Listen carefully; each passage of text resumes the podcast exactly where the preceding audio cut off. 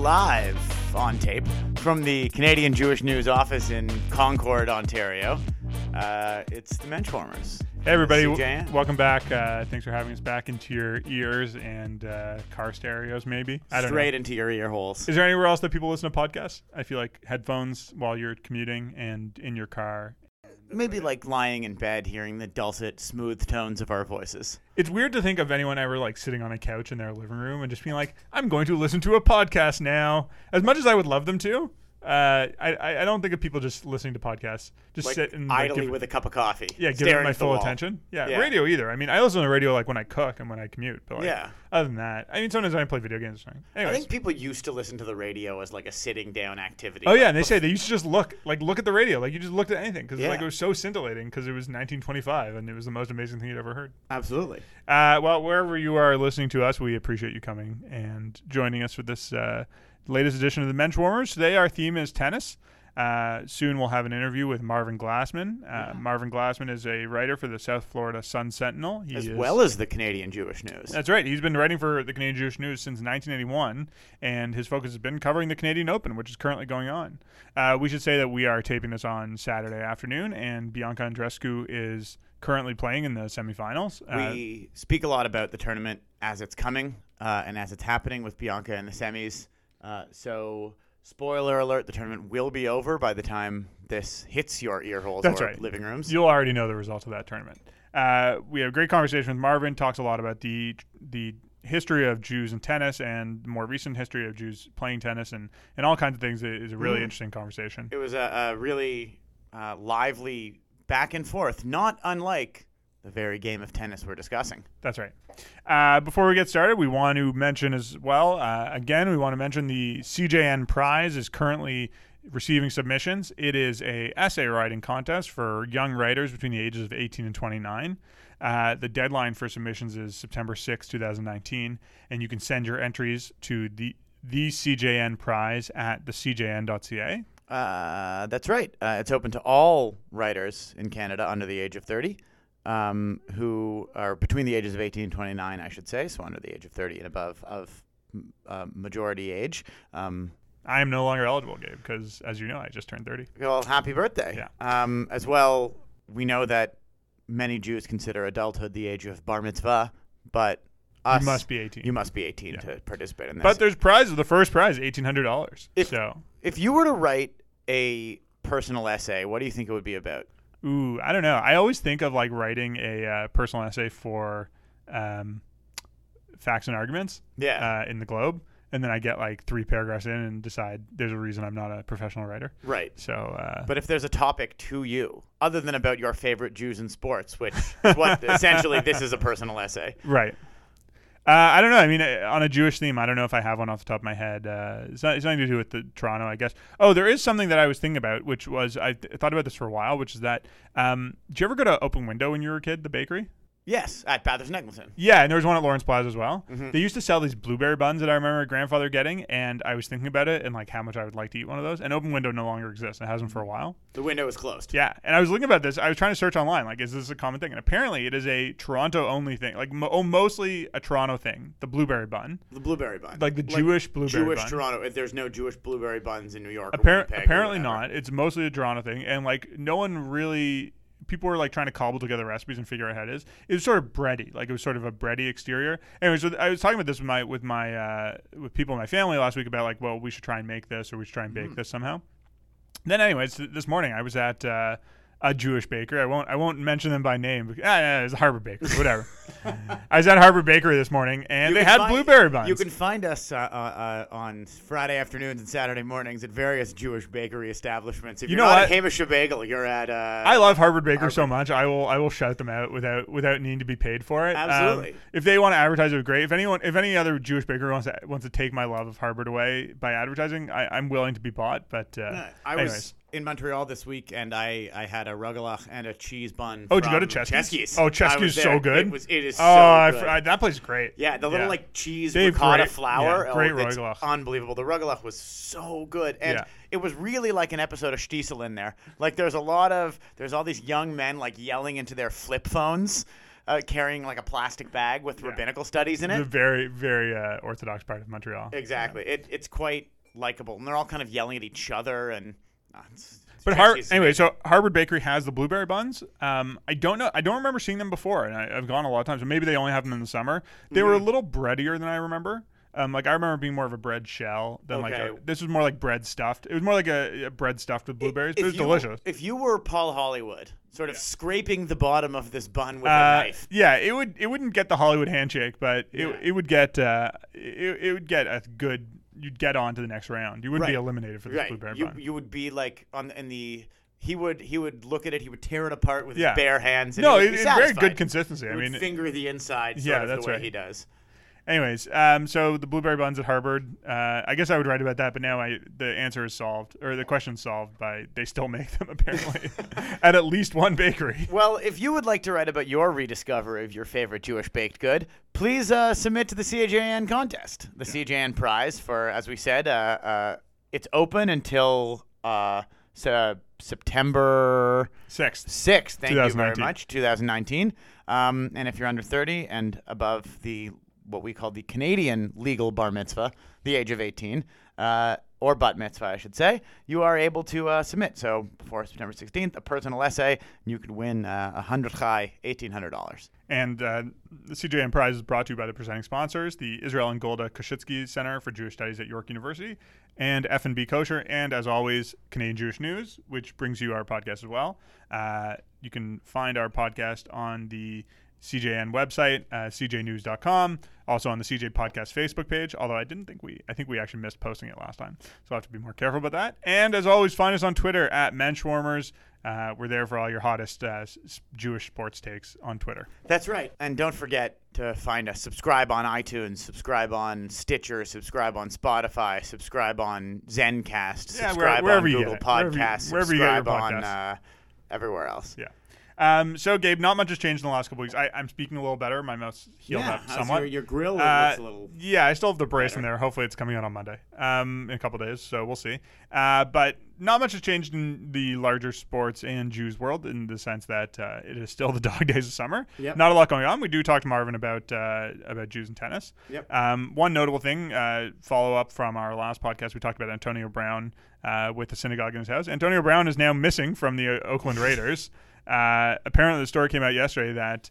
Uh, and o- uh, Antonio Brown, for, for those who haven't didn't catch our last our last episode, not Jewish, but owns a house with a synagogue in it for, He- for various reasons. He bought a house in Miami and he kept the synagogue as is, ark and everything. And I think his minion of hangers on uh, blesses up in there. so since we last talked about him, there've been two big developments. The first one is that he got frostbite in the end of July by uh, Very impressive. Yeah, very impressive.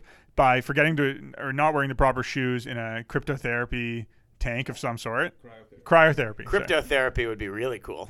Cryptotherapy would be some sort Just of Bitcoin. dying. Just- they bury you alive and you got to get out of it. That's cryptotherapy. no, cryptotherapy is like they bury you in Bitcoin and, and yeah, they re- regenerate you.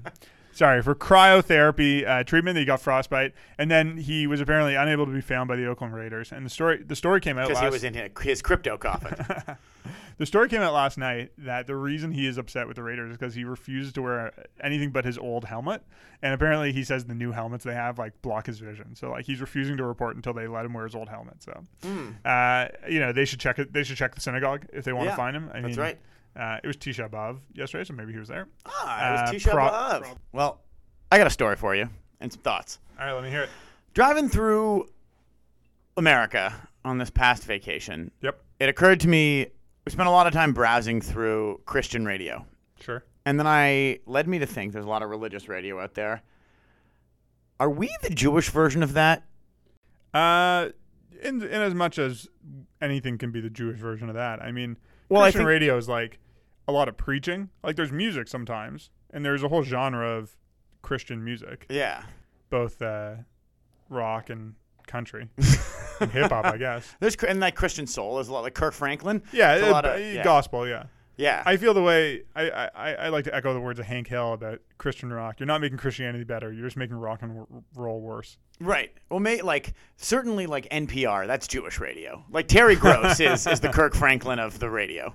Yeah, I know. I mean, as much as we're trying to be unique and being a uh, podcast about Jews and sports, we are like many podcasts hosted by Jews and about sports.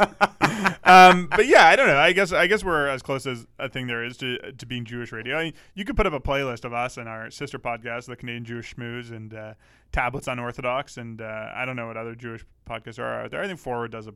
Yeah, I mean, you call it Fresh Air and This American Life. Well, those are those are. I mean, This American Life slice of life stories that Jews like to hear about. Jewish, but not Jew exclusive. Right? No, it's not Jew exclusive for sure. Though it was really great listening to this Christian radio and how much it it sort of is like regular radio, the same way we talk about the Canadian Jewish Prize.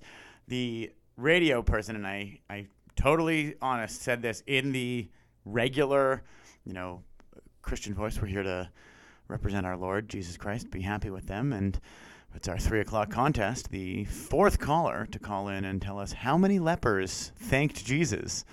Uh, what do they get? Salvation? I think they get maybe uh probably they they get a free pass to heaven. and so the the person spoke that, and that was the contest, and and we're running something similar. So it made me think of us. Why do, why are you listening to that in the first place? I mean, it's just you know you're bored, you're driving for seven hours. Yeah, hitting the scan button. Yeah, it's true. But I, I was saying to our producer earlier, I was hoping it would happen in like a real goofy radio voice. Like a, I, do they have like a morning zoo? like a Carlos and the Chicken, but for Christianity. Oh, it's uh, Ezekiel and the uh, uh, the antelope out here, and the and the golden ram. Ezekiel and the golden ram. A lot of like uh, queued up sound clips that are just like different pieces of the Sermon on the Mount and things like that. That's right. Uh, there'll be an insult, and then you'll hear like a booming God laugh. Uh, yeah, I, I mean that must exist to a certain degree. I don't know if there's drive time Christian radio. I don't know what they do during drive time. I Probably assume something. they do something drive time during Christian radio, but you could have our version. We could have a contest. Uh, the four, the uh, let's do it in a radio voice. hey, the fourth caller into the uh, CJN podcast to tell us how many times did Abraham try and kill Isaac? No, it should be sports related. Be like, tell us the career home run total of Hank Greenberg. The fourth Ooh. caller is going to get through. Yeah, that's right. And what do you win? A blueberry bun from the Open Window Bakery. I guess so. Um, yeah. Anything else going on in the sports world uh, we should cover this week? I mean, the I Mets have been hot, and not not not anything Jewish particularly. Jewish owners, obviously. I bet Seinfeld is really happy. Yeah, I feel like the the Mets are the, the default Jewish team. I think as so too. Uh, uh, we sort of Jamie and I have been to Yankees and Mets games together. It seems like the Yankees are the team of the Italian fans, and the Mets are the team of the Jewish fans. Yeah, I mean, in so much as that line exists altogether these days, uh, definitely, definitely more Met, Jewish Mets fans. Yeah, um, they're doing hot. Uh, I, I put out the flag to our new friend Michael Rothenberg of Duke University baseball and the Chatham Anglers Cape Cod League team. He did not respond. Okay, uh, well, that's something. We're gonna keep going after him. Uh, so if you're listening to this, if you are or no Duke catcher Mike Rothenberg, please let us know. I think that's about it for this week. Uh, we'll move on to our conversation now with uh, Marvin Glassman. We're here with uh, Marvin Glassman, tennis historian, expert, and fellow mensch. Uh, happy to be here in the Canadian Jewish News studios, uh, recording sort of amongst the archives of our past uh, and Jewish news, Jewish sports, and happy to be here in just in time for the U.S. Open, the Rogers Cup, currently going on in Canada. Uh, Marvin Glassman, about tennis Jewish history. Before the uh, show started, just before we turned on the mics, Marvin was talking a little bit about. I should say we were all talking a little bit about sort of the start of tennis uh, and and Judaism together. Uh, we view uh, sort of we, we talked earlier about boxing as a way out of the ghetto um, for poor Jewish athletes. We talked about two weeks ago, and tennis was really quite different. You want to tell us a little bit about that, Marvin? Yeah, there's one common thing with tennis then and tennis now. It has always been and always will be a very, very expensive sport. Very, very few athletes, Jewish or non-Jewish, are into tennis. Will will do will do anything at all without great financial support from their parents. So basically, I would say the greatest people, the first question people ask me, who's the greatest Jewish tennis player of all time? And the way this, uh, this sport works is you're judged by winning the Grand Slams and only the Grand Slams. Sure. So we have one Jewish player, the only one that won two Grand Slams. His name was Dick Savitt. He won Wimbledon in 1951 and the Australian Open in 1951. Mm-hmm. He also won this tournament. In those days before uh, corporate sponsorship, it was called the Canadian Open in 1952. And what happened in his era? Dick basically learned to kind of play tennis on his own. We had the situation where we're in an era in the in the 1950s that Jews basically were not allowed in many many American and Canadian I'm, I hate to say country clubs. It was a sport unlike the boxing that you really had to be rich, catered for the elite. Mm-hmm. You had you did something else for a living, whatever it was, and you played tennis leisurely. So I'm not trying to knock the amateur era, but we're talking that once 1968 opened up the doors for all the for all the athletes that were good in tennis to finally receive money, and that was a whole different thing. But Dick Savitt really was significant because once he won Wimbledon and the Australian Open, it became less fashionable, if you want to use that word, or or guilt, especially after what happened in World War II, for country clubs to say we don't allow Jews anymore. Right. And you got to remember the affluence starting to increase all over America, Canada, Yep. moving into the suburbs, things like that. So the, the, the, the discrimination against blacks, Jews, and country clubs was starting slowly, but was starting to receive. And what happened is that as we get into now, let's talk about the era that is uh, not the amateur, the professional era, more and more Jews got better at tennis, used it as a way to get a scholarship to very expensive American universities, and from there, they went on the pro tour. So we'll start in the 1970s. We have at least a minimum of 10 Jewish tennis players that made the world top 10. None of them, unfortunately, won the Grand Slams. Right. So, so you can't put them in the same situation as Savitt. But the one, when when I far, first started covering tennis for Canadian Jewish News back in 1981, I would look at the draw sheet, 64, and routinely you would see four or five Jewish players in it. Mm-hmm. And when you consider the small size of our population, and consider comparing to team sports where, you know, when you have a roster team, there's 40.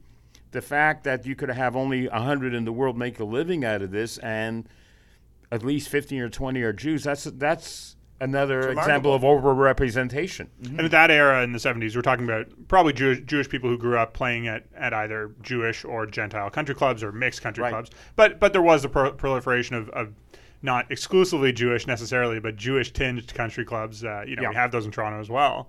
Um, and probably Jewish summer camps, uh, Jewish resorts in the Catskills, things like that. Probably encourage people to play tennis at a, at a time when there wasn't necessarily access to, to the you know restricted country clubs. Yeah, yeah. And as that era grew, grew in, some of them became stars, some of them very, very well known. Harold Solomon, for example, won 22 tennis titles. Tom Okker, who won this tournament uh, in 1973, he won 30. And then we had uh, Brian Gottfried that had won 30 titles. And then as we get into the 80s, some of the more familiar names that you may be, uh, familiar with, we had uh, Brian Teacher, who won the Australian Open, Right. Eliot Teltscher, Brad Gilbert, Aaron Krickstein, Jay Berger. And we had a phenomenal run that Jews, there were Jews in the world top 10 from the era of 1970s to 1990. After 1990, it started to go down. and then we have a situation with Israel. I have to bring that in. Sure. Because what happened with Savitt, we didn't talk about discrimination against him. Back in 51, after he won Wimbledon and Australian Open, he was a victim of uh, discrimination, although he wouldn't say that because the United States Davis Cup team captain, ironically enough, it was Brooke Shields' grandfather, Frank Shields.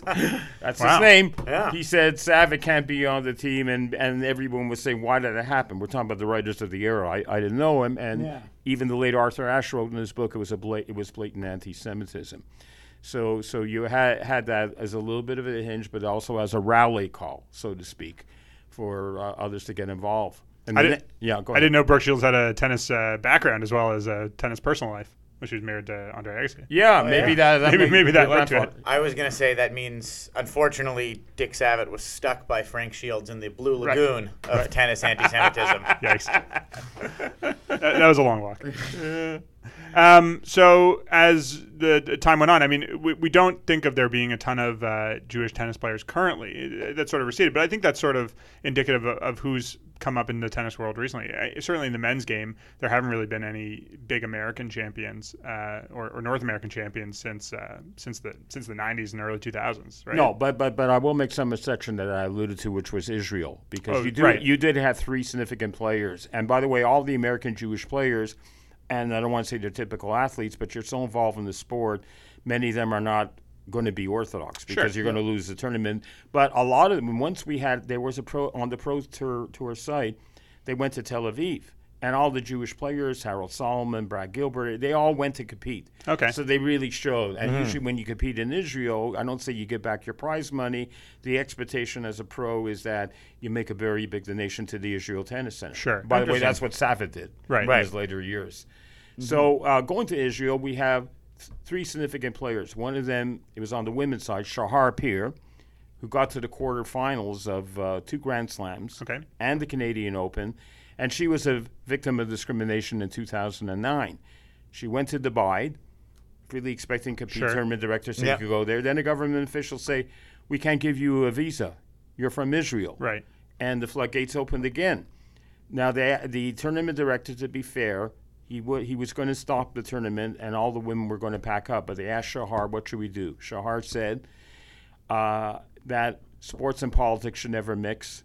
I don't want to be the issue here. Go ahead, Right. and do it.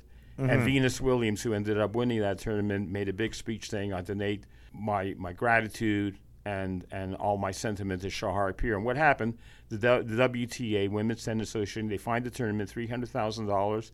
Said if another incident like that, you would be banned from Wow. the tournament, and they mm-hmm. allowed Shahar Peer entry for the next five years, Oh, wow. even though her ranking declined. So the year after, she was a semifinalist, but she had to be on her own court. That's how bad it is to go to those countries as an Israeli, because they were afraid if she was going to be in center court, that a lot of the protesters were going to get to her. And remember, Monica Seles got stabbed. Right. So tennis had a bad rap in terms of having good security. I think it was a fan who was in love with her. I thought that was the story. Maybe I'm wrong. No, it was a fan that may have been in love with Steffi Graf. It Ah, was that a was German, with- not, yes. not having anti-German sentiment. It was a German that stabbed her, and he said he did it because he was concerned that Monica would ascend to be number one in the world, Okay. and Steffi had that rank. And she was out of tennis for a year or so, I think, when she was recovering, right? Yeah, yeah, a lot. And she came back in Toronto in Right. 1995. Right.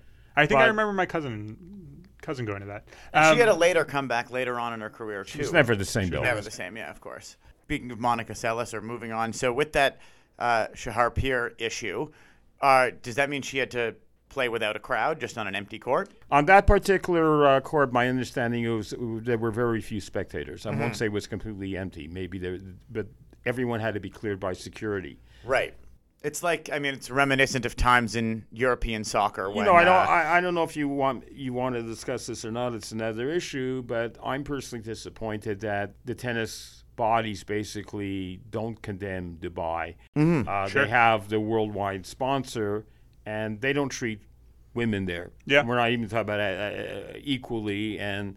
Women's tennis always talks about Billie Jean King and all these people being out, but yet Sure. they have that big tournament there. You know, it's all about money. yeah, of I, course. I, I think that's you know. that's an ongoing issue in tennis and, and other sports as well. L- Most of the sports that have uh, you know the tennis style breakdown of you know uh, tournaments in different places, golf, tennis, things like that, Yeah. where uh, these sort of incredibly repressive regimes in parts of the world that you know are anti-Semitic in some ways, anti-Israel certainly, and anti-women overwhelmingly uh, are allowed to sort of host host the, the the toast of the town and the toast of the sport Mm-hmm. in these places, and, and and there hasn't been a lot of reckoning with it because there's been so much money coming in. I mean, Yep. the World Cup's going to be in Qatar and in Qatar in, in two years, Yeah. in three years, and uh, you know there's all kinds of problems associated with that. I mean, Israel's not going to qualify, but who knows if they'd be allowed to play? I mean, sure they give their assurances that they can, but uh, like the story you were telling about Shahar Peer's, that you know you never know what's going to happen when you get there. Well, the Yeah, wonderful thing, though, a- and I want to mention just one other Israeli tennis name because it's significant, both both at the Rogers Cup and what he did. We have one Israeli, he's now retired, named Andy Ram.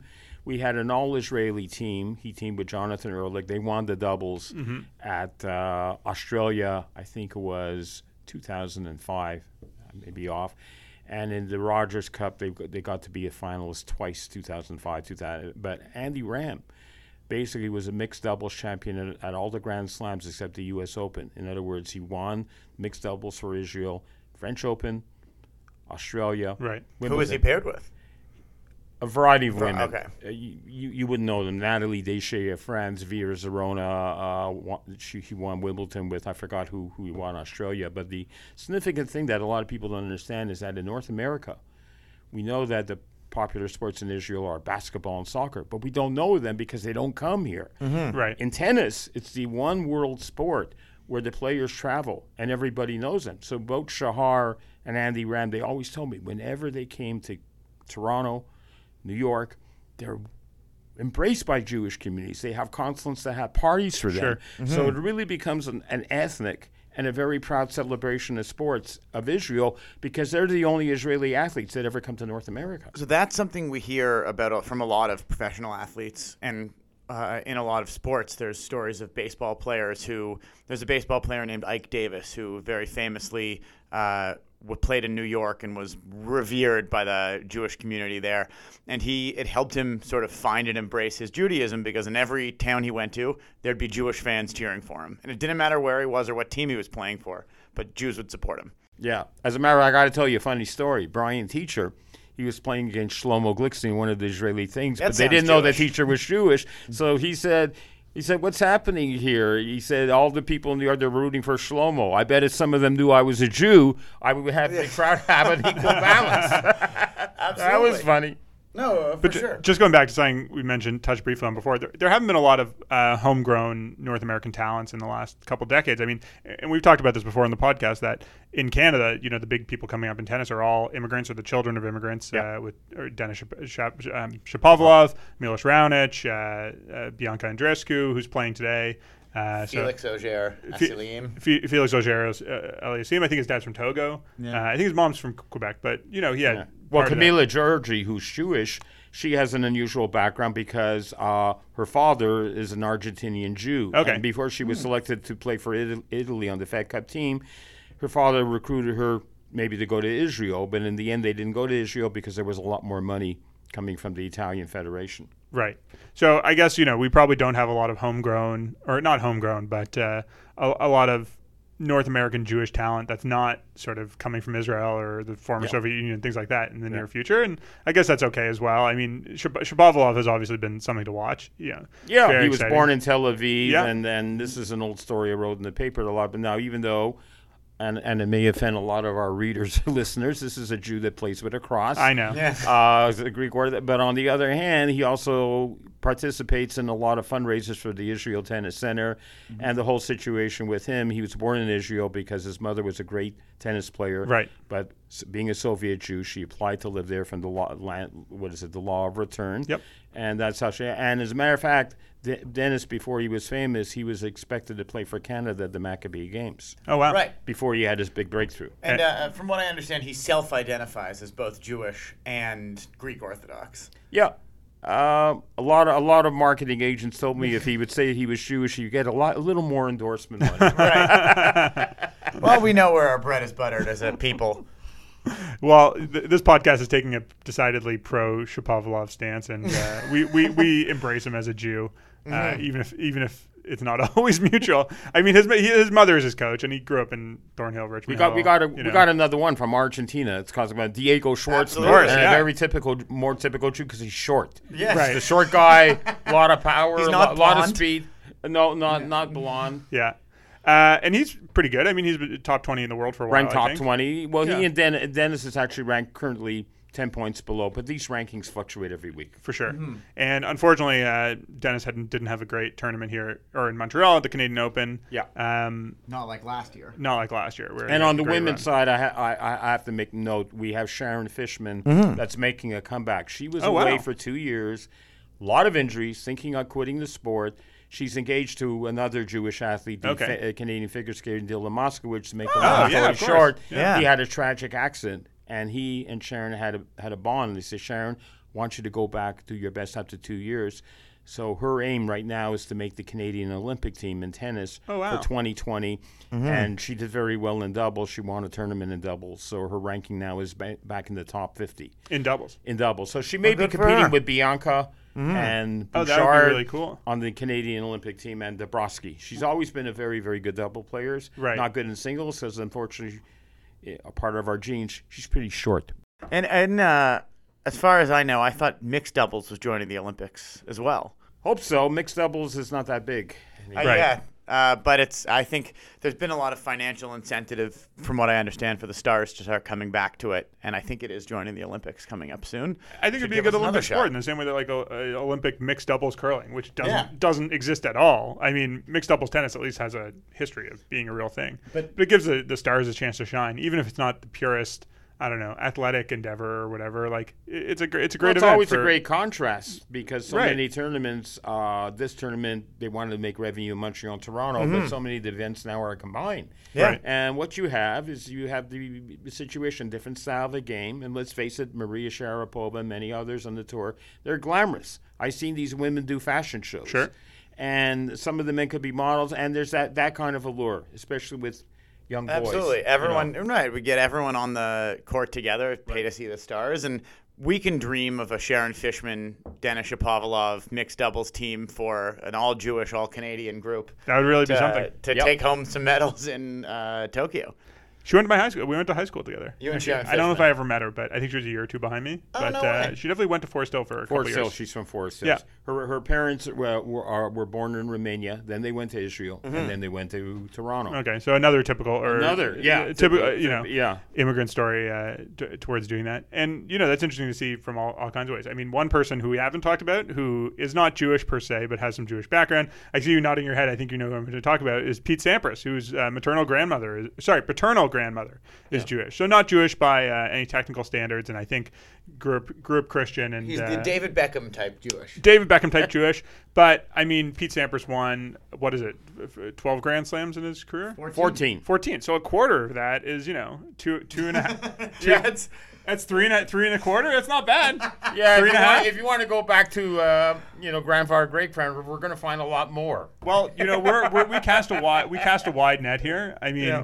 Uh, as much as we try and uh, resist the joke about the, the thin pamphlet on Jewish sports heroes, sometimes we need to do do a little digging to find out who's a Jew and, and who might have some course, Jewish But to me, tennis is still amazing because to have Jews in the world top 10 for 20 years, Right. from the 1970s to 90. I forgot to mention the female side, Julie Heldman, Mm-hmm. won this, the only wo- Jewish woman that won the tournament in 1965. okay, And in the last 20, 25 years, I can think of Mardy Fish, uh, who is He's not Jewish. he's not Jewish. No. I a always name like thought he Mardy. Fish. That's a He that's married a, a Jewish okay. woman. He Wow. married His children will woman. be Jewish. He's a nice guy. Yeah. A lot of people ask him, including me, but he's not Jewish. He's That's not what- that's Jewish. what we Can't call tell him, by uh, the name anymore. Can't tell by the name. That's what we call a, a Mike Jacobs All Star, which is some. sounds like he's Jewish, but he's not. Yeah. And from what I know, he's well practiced in the Jewish sport of anxiety. But uh, and Anna Smashnova, who is a, a Soviet Israeli. Uh, Yeah, I remember her. She had a Uh, significant career. That as was well. the next great Israeli female player. Not as high as ranking as Shahar. Shahar, uh, her, she peaked at number 11 in the world. Okay, I think Smashnova Smashnova won more titles. somewhere in the teens. 12, no, but the thing is, she won 12 of 13 tournaments. Okay, Not not the Grand Slams, unfortunately, Right. or everyone would hear it. And had a compelling name, right. but was a short player. Oh yeah, with she no- really no had one of the great tennis names of all Right. time. Smash Smashnova is pretty Right. great. Since uh, the the best name since or the best name until uh, Tennys Sandgren came around. Yeah. the most apt apt tennis name there is. Yeah. And uh, Tennys Sandgren, not. I would assume he's not a big fan of the Jews. Well, he is a he's a real MAGA bro. Uh, Yeah, he's a real Trump guy. real Trump guy. Yeah. Well, you know, the odd thing when you look at individual sports, the best ways to make a living in that would be golf and tennis. And this is what I find so shocking. I know we're not talking about Jews and golf, but if you look at golf, more and more people are playing golf as opposed to tennis because you get older. It's a little harder. Right. But yet on the pro tour, not that many Jews overall. No, not that No. many. We've talked rare. about them a little bit here and there. I'm not sure what the reason is. Um, maybe just where people grow up or, or the areas where Jews tend to live aren't, aren't necessarily as warm. I feel like to really be a pro tennis player, you sort of have to grow up in, in somewhere in California or Arizona. Obviously, there are Jews there, but uh, And, but now we have bubbles, so that's That's that's, true. And I have a bit, little bias because as a youngster, you say, okay, tennis is athletic. When you look at golf, it's very sedentary. And as a kid, you say, God, this is boring as hell. You know? It could very Hit well a little be. ball. I do that in miniature golf, but you don't have that excitement.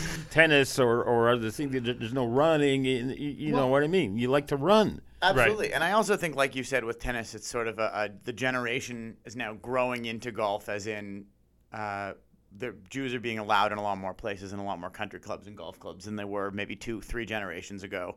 Um, so now that Hey, they were- they're- generational golf playing is happening. there there are restricted golf clubs in Toronto within a, gener- a generation ago, 20, 30, 20, 25 years ago, Rosedale was still fighting to keep Jews out. So Mm-hmm. it's not as though this is so distant. And you know, as you said, the Jews, a lot of the Jews coming out of coming into the tennis world were coming from Jewish country clubs, Jewish summer camps, things like that. I mean, Yeah, we had- Montreal was Elmridge, Right. as I recall. yeah, and Oakdale here, and uh, other ones here as well. But uh, I mean, you know, I went to Jewish summer camp. We had plenty of tennis courts. It, it probably declined in popularity. I think like when the camps were built in the 60s and 70s, I think having tennis courts was like you know a real way to sell to people. But uh, in the last 10, 15, 20 years, it's probably not as big as a But you know, point. unlike It's still football, unlike football where you get injured or hockey, although Sure.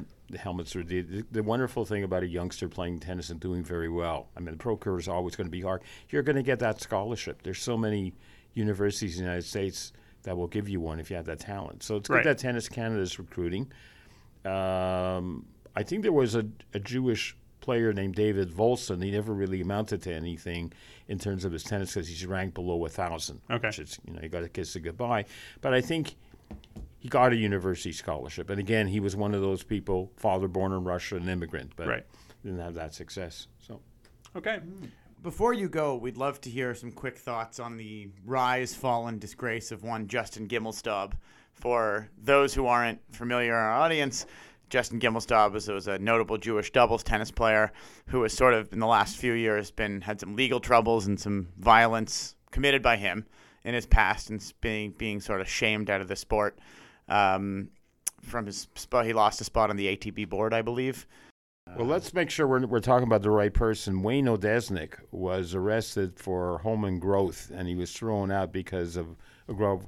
Justin Gimelstob Yeah. is today a commentator on the American Tennis Yeah. Channel. Um, He was arrested for beating somebody up. I didn't know Oh. that. Well, shame on him. Yeah. Uh, he basically had the paternal link. His Mm-hmm. father's Jewish, mother not. Um, he identified with being a Jew. I don't want to say for the wrong reasons because it worked to his marketing advantage. Interesting. And a name like Gimelstob, it works when you're in New York. Mm-hmm. But he really wasn't raised it. He was top 80. Wasn't as good as the era from the 1970s and 90s. Yeah. Um, nice guy, but you know him better. So nice guys. Well, Uh, uh, nice guys publicly. We don't know about their private lives. I, I and um, you know it's unfortunate what you're saying uh, would happen with them. I wasn't that familiar, but I never really paid that much attention to Justin because he wasn't really as ever big a, a prominent story for me as the other Jews. He would always lose first round, second round right Okay. away. We're talking about eight or nine years. Got a little better.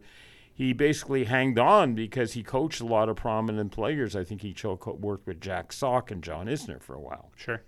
Chuck Isner is uh, almost on the on the Mike Jacobs All Stars. It almost sounds like a Jew. If he had an Yeah. E at the beginning of Well, a his name. lot of Jews pronounce it Eisner. Eisner. Right, yeah, no, of my name is Isner. Not Eisner. quite.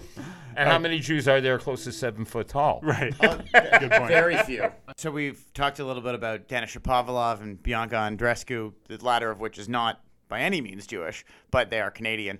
And are there any uh, Jewish up and coming tennis players you think we, We should we should mention that Bianca is going for that record of uh, the first Canadian since 1969 to win. But it must be noted that the one that ended up in the finalists, her name is Vicki Berner. She passed away. Was actually a Jewish Canadian from Vancouver. Really? Played for the Canadian Fed Cup team in the early 1960s. Passed away a couple of years ago at age 74. And uh, was one of the very few Canadian Jews that made it to the WTA tour. We're talking about the Billie Jean King, Chris Evert era. Hmm, well, good for her. Yeah, so good for her. Now you're asking me about up and coming. Yeah. You know, you never know about up and coming because two years ago we never heard of Bianca. What happens is that you have promising talent, and we're talking about thousands of people. Right. A lot of mm-hmm. youngsters. You say you have a good hand, good high coordination. Then the question is, who's your coach? How disciplined is the child going to be?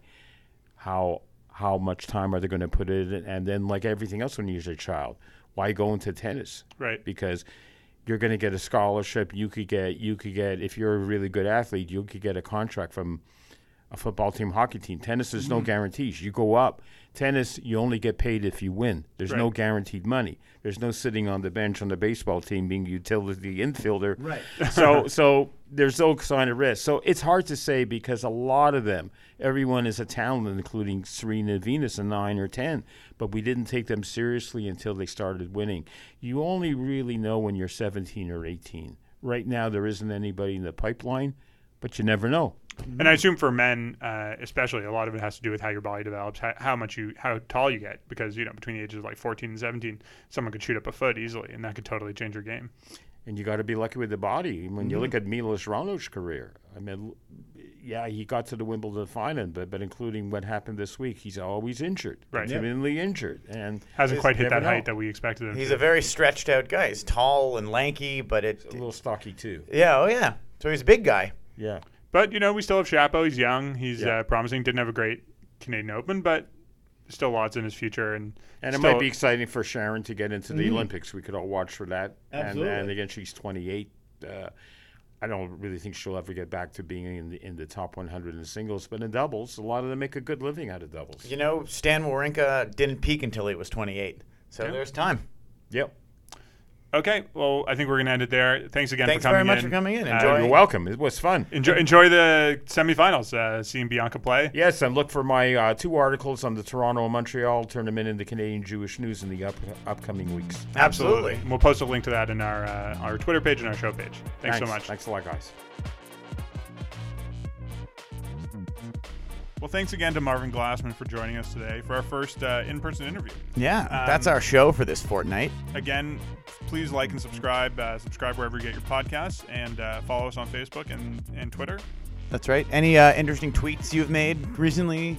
Uh, mostly James? just about Antonio Brown's feet and things Okay, like that. and and Uh, things of that nature. and things of that nature. Uh, yeah, but uh, join us back in a couple weeks. Uh, we'll probably be talking about football preseason, getting Start ready for football, yeah. football season, and the Jews in the NFL. Uh, that's right. We've learned the New York Times, New York Times, New York Giants quarterback uh, might future Mike Jacobs All Star. We could talk about Who?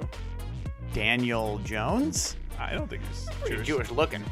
Uh, he sort of looks goofy. He looks like Eli. Yeah. All right. Well, th- We'll get join there. us back for next time when we, we break down uh, how every New York Giants quarterback looks. the, Pure- purely the Jewier aspects of Yeah, their we'll, we'll- faces. We'll, break down the, the most Jewish-looking uh, professional quarterbacks.